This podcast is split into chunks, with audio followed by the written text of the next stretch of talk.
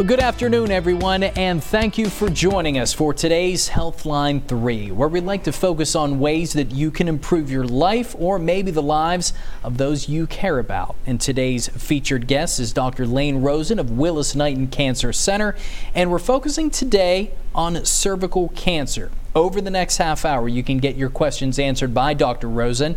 So, if you have a question, pick up the phone, give us a call. That number is 318 219 4569. And we'll be reminding you over the next 30 minutes on how you can do that and what you can do to give the doctor a call. Dr. Rosen, thank you so much for being here with us today. Nate, thank you for having me. It's a pleasure. It certainly is a pleasure having you, sir. So let's dive right into it. I mentioned that our topic today is cervical cancer. Let's talk about what that is, and of course, some of uh, some of the differences that that may have as opposed to other cancers. Absolutely. So cervical cancer is a a, a, disease that is not that common in the United States, but tends to happen in areas where there is a lower HPV vaccination rate. Unfortunately, that means Louisiana suffers from a lot of this disease. Cervical cancer is a cancer that starts in the lower portion of the uterus, the part that dilates to let a baby pass out through the vagina when delivering a baby. Mm-hmm. And the cervix can develop a cancer after becoming infected with the HPV virus, and that cancer can be quite dangerous when not found at an early stage. Okay. Now, as we alluded to earlier, this isn't a type of cancer that is suffered by millions of women across the nation or millions around the world. This, um, in in Louisiana, how many cases would you say that we've seen throughout the state versus the nation? So Louisiana has about uh, a couple of hundred cases of cervical cancer a year. Um, unfortunately, compared to many other states, Louisiana also has the fourth lowest cure rate. Wow. And I think part of that comes from not having enough centers of excellence that treat the disease. Okay, very interesting too. And we're going to be breaking down some of the treatment options over the next uh, next half hour. But um, let's get into the physiology behind it. So sure. What exactly it, does the cervix um, where does the cervix, cervical cancer actually start? Okay, so cervical cancer begins in the cervix itself. Okay. And that tumor can take 15 to 20 years to grow after an infection from HPV. And once you develop a cancer of the cervix, it tries to spread both to the surrounding tissues, the ligaments that hold the womb in place, and it tries to spread to the lymph nodes, small lymph glands that sit inside the pelvis and abdomen. Mm-hmm. And from there, it tries to spread to other parts of the body. Okay, so uh, this is something in, we'll be diving into the HPV virus. Um, fascinating that there's such a correlation between that. Um, but what is the HPV virus and how does it correlate to cervical cancer? Uh, does every case start with an HPV virus? And does every, I guess, anybody, any woman that has the HPV, does it end up being cervical cancer? So that's a great question. So, first off, the HPV virus is very common. In fact, most women and many men in the United States who are sexually active, if you've had one or two sexual partners in your life, you've probably been exposed to the HPV virus. Wow. It's unfortunately there are a few types of the HPV virus that are known to cause cancer. And it's not just cervical cancer. It can cause head and neck cancer, which is becoming much more common. Even lung cancer, anal cancers, vaginal cancers, vulvar cancers. But 90% of the infections of an HPV virus just go away on their own over a couple of years. Unfortunately, a few of these viruses linger and can lead to the development of a cancer later. And you gave us a time frame. Are you talking? Um, should people even be diagnosed? You said it's so common, um, the HPV virus in itself. Do people need to get tested at some point, or is that something that I mean, because it's so popular? Or you know yes. so plentiful I should say that, eh, that that's something they need to focus on. I mean especially when you're talking about the correlation with cervical cancer. I'm sure that's scary for a lot of women. It is. And so many women have abnormal pap smears. So typically what will happen is a woman should start having pap smears at around the age of 30. And then they have a special test that can actually look for the HPV virus, and that should happen approximately every five years. The guidelines are different depending on who you quote, but generally speaking, if a woman goes in and has an abnormal pap smear, frequently that comes from the HPV infection. And as I mentioned, usually that may resolve on its own. but sometimes it requires an intervention. And as those women are followed by a gynecologist, a general gynecologist, they can sometimes see a growth that's concerning for a tumor and a biopsy may then lead to the diagnosis of cervical cancer. And it can happen 15, 20 years after that infection has long resolved. Okay. So uh, a woman goes in, she gets the test. It turns out she does have HPV. What what would the next step be? Are there preventative measures that she can take so that it doesn't end up getting becoming cervical cancer? So I think the very best way to prevent cervical cancer is to have a, a vaccine that prevents the HPV infection.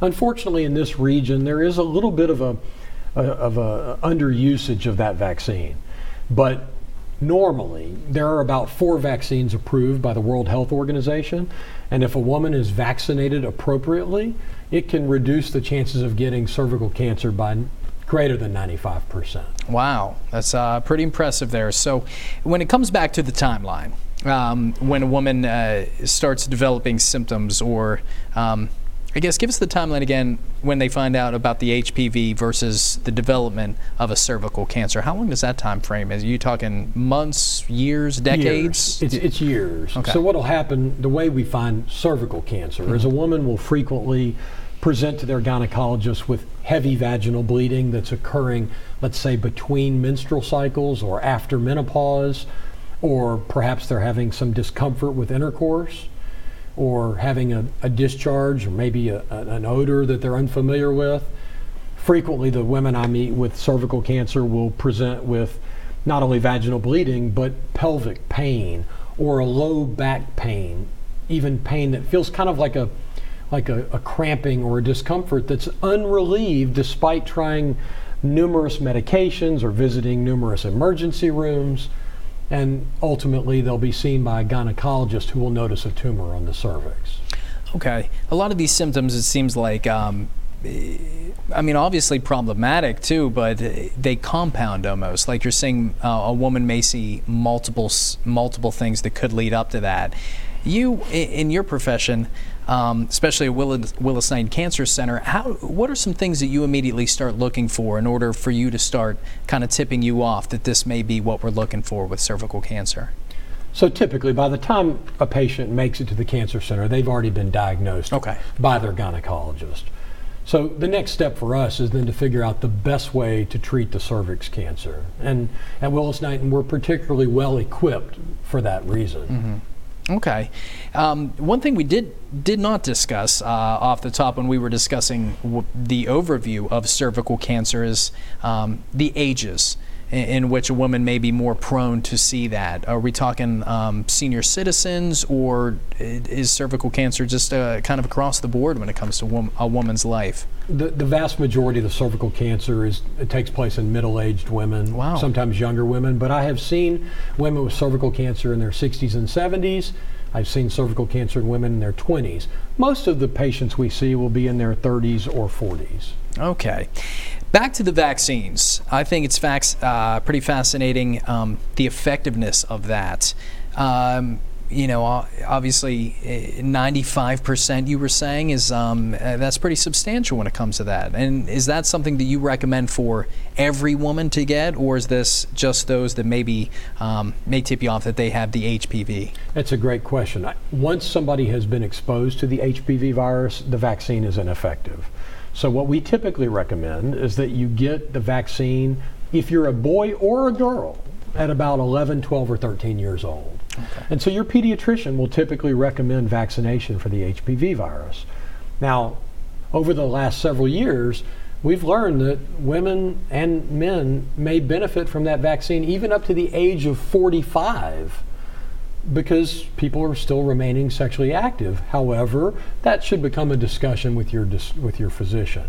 What I recommend is that children, teens, be vaccinated before any sexual experience so that they can prevent the development of cervical cancer, vaginal, vulvar, head and neck cancer that are caused by the virus right from the start. Because the minute it seems like the minute you start becoming sexually active, then you just start rolling the dice, and it's just a matter of time if you are doing that that you could end up with HPV.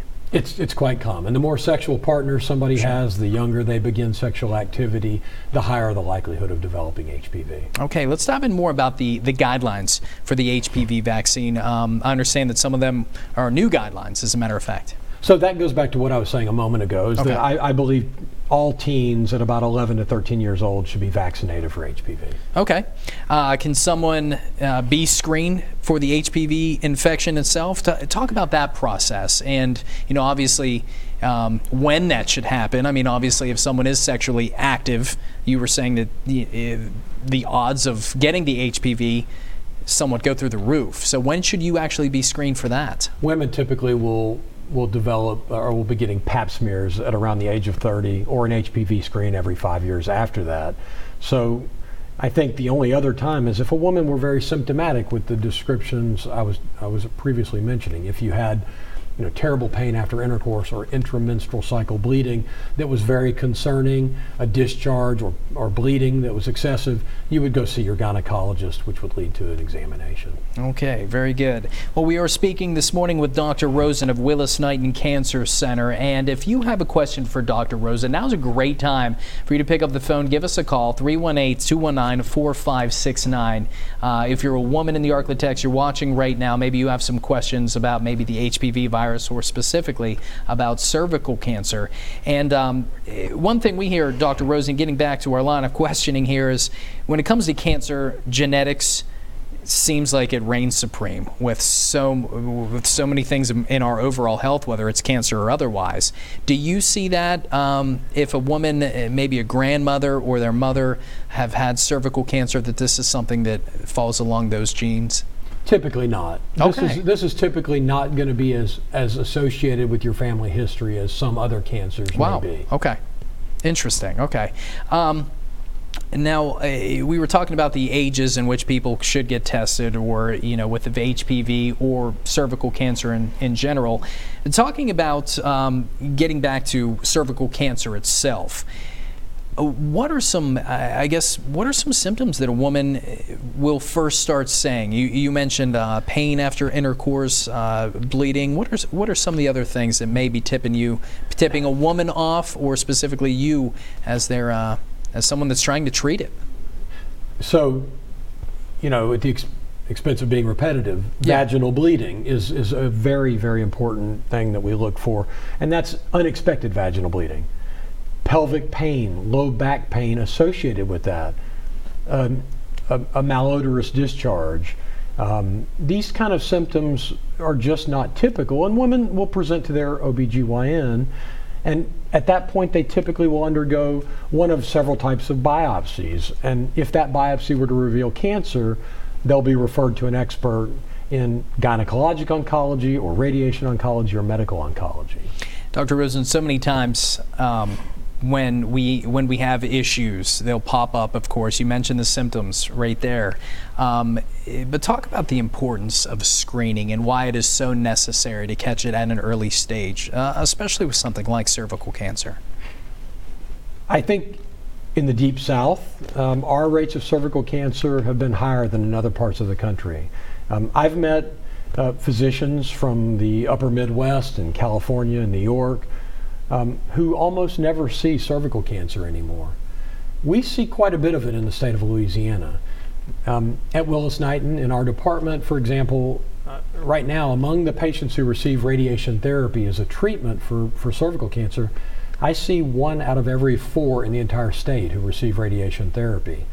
And for patients who receive surgery for cervical cancer, um, our gyneco- gynecologic oncologist, Dr. Black, sees and operates on about one out of four who require surgery. And that's much higher than both the rest of the state and the rest of the country. Wow.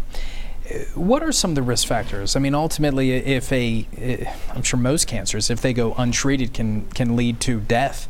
Um, is that is that something? I, I guess my question, just flat out, if a woman gets cervical cancer, is she going to die from it?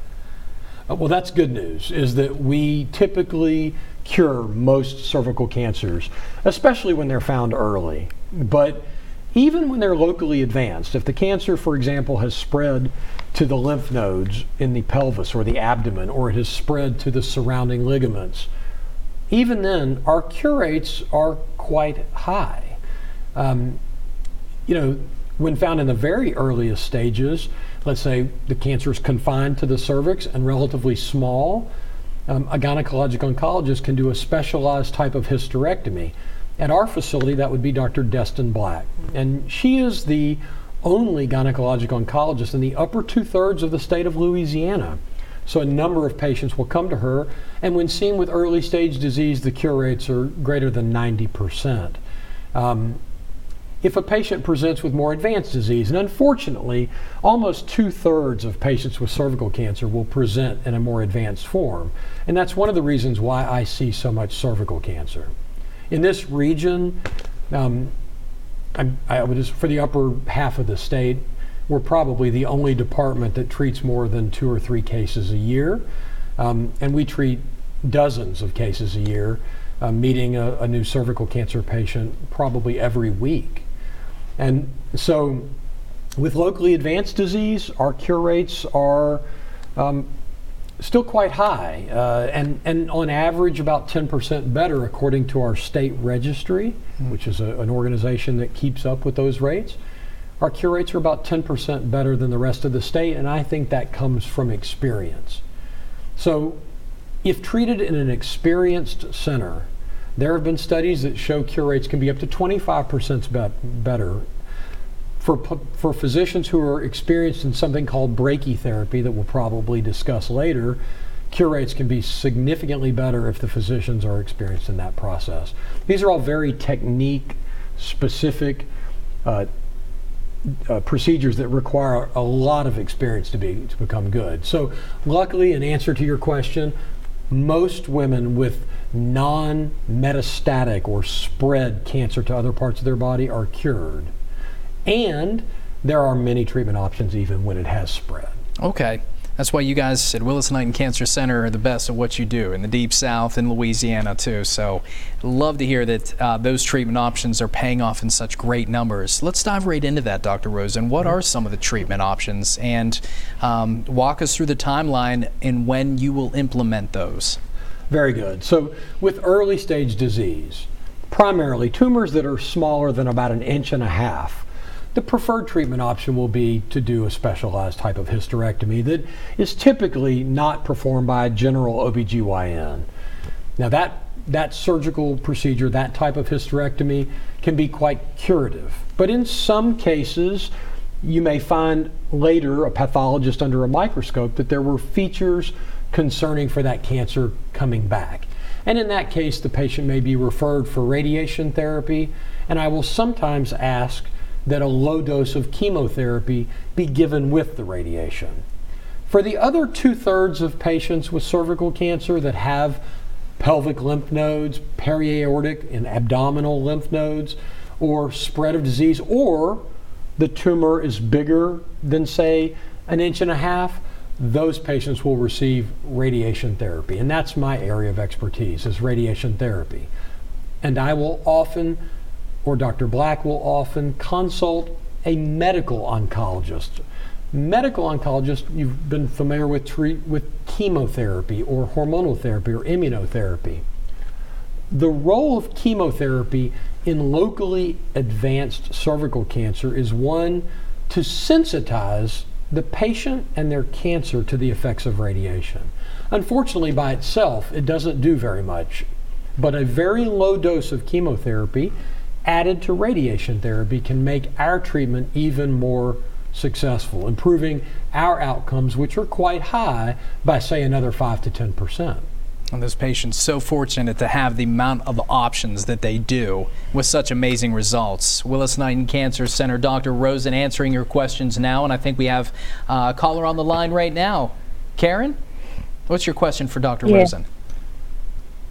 Okay, years ago I had the HPV, and then years after that, I got cancer.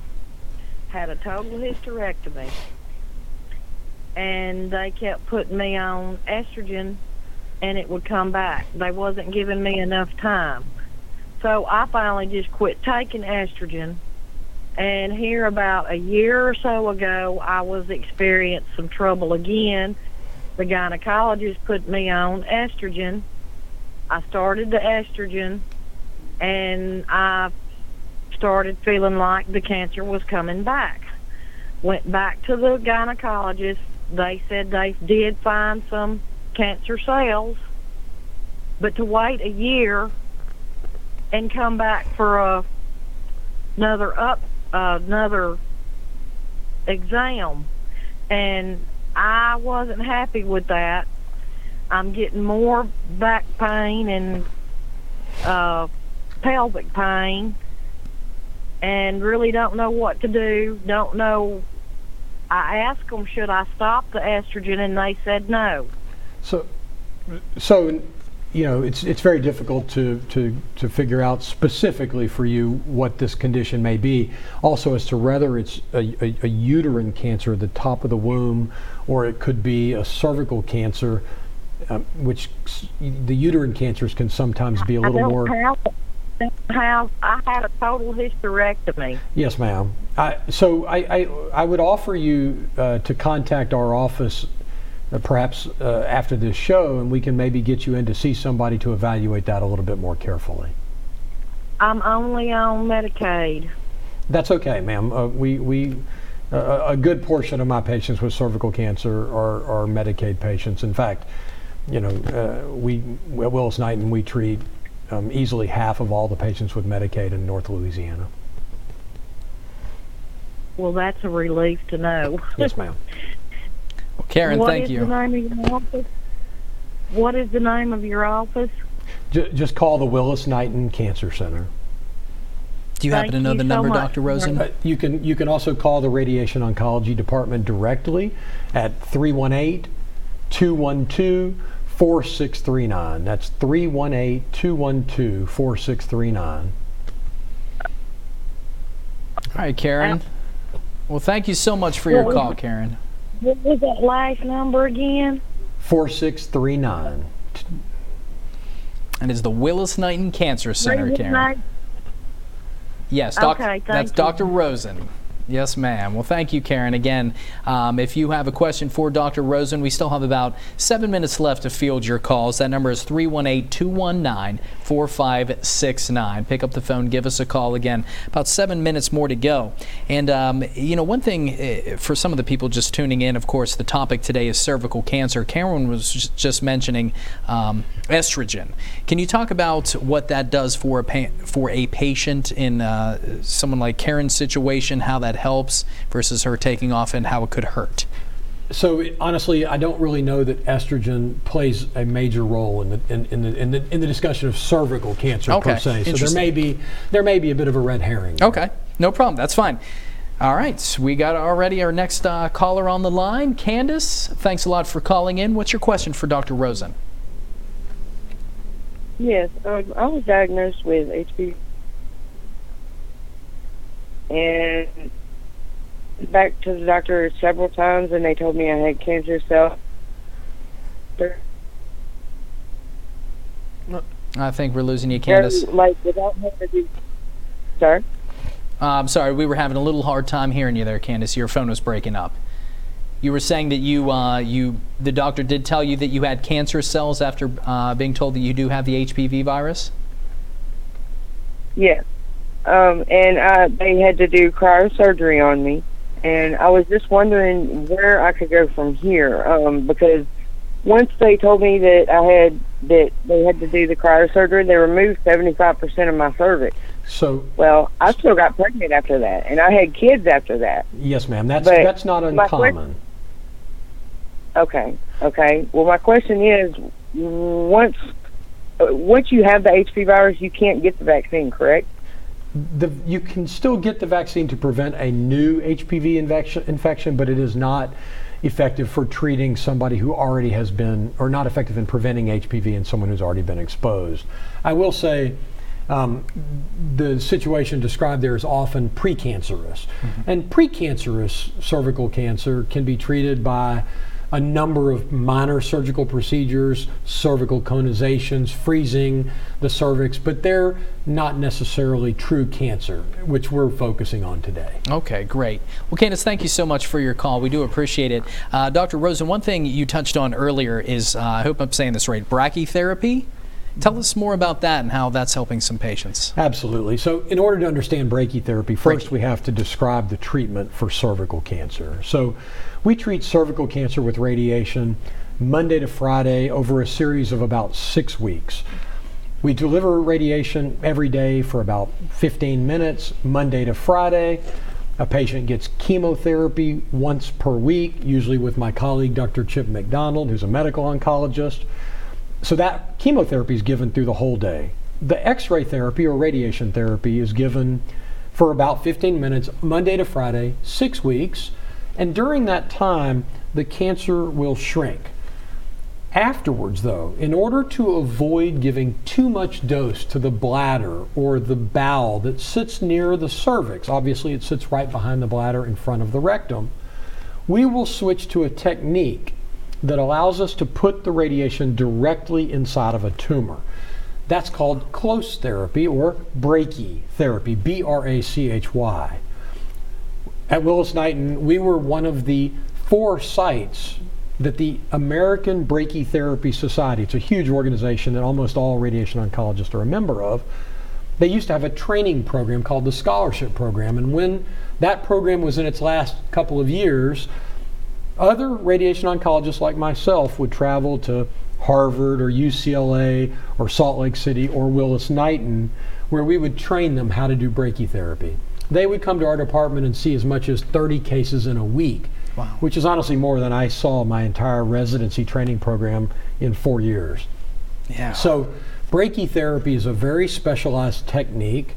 In fact, the American Brachytherapy Society and ASTRO, the American Society of Therapeutic Radiation Oncology, that's our national organization. They have a booklet on cervical cancer that is given to patients. And inside that booklet that talks about cervical cancer, the pictures in that guideline are from our department at Wow. Willis Knighton. So every department in the country gives that pamphlet out. So we do hundreds of brachytherapy procedures a year, and it is done well because we have excellent dosimetrists who help us calculate dose, physicists who help us generate the plan and make sure it's done properly, therapists who help us deliver it, physician assistants who are very experienced, and nurses who are very experienced who work with me to do the procedure. And one of the things that makes brachytherapy unique at our facility is we have a dedicated CAT scan just for brachytherapy. So we're able to position a patient very appropriately. We do that as an outpatient without anesthesia. And patients are referred to our department from all over the state, primarily, you know, Lafayette, Lake Charles, Alexandria, Monroe, um, East Texas, Southern Missis- uh, Southern Arkansas, Western Mississippi. Wow, I just imagine um, a dartboard and being able to throw that dart and hit the bullseye every single time when you're talking about putting that radiation directly uh, into that uh, into that tumor there. Well, that that is certainly very fascinating. Um, now, Dr. Rosen, we have just a uh, about a minute and a half left. Too. I know some women are watching at home right now, thinking that you know they they have a question, they haven't been able to pick up the phone uh, to give you a call. Uh, we've touched on so much over the last half hour.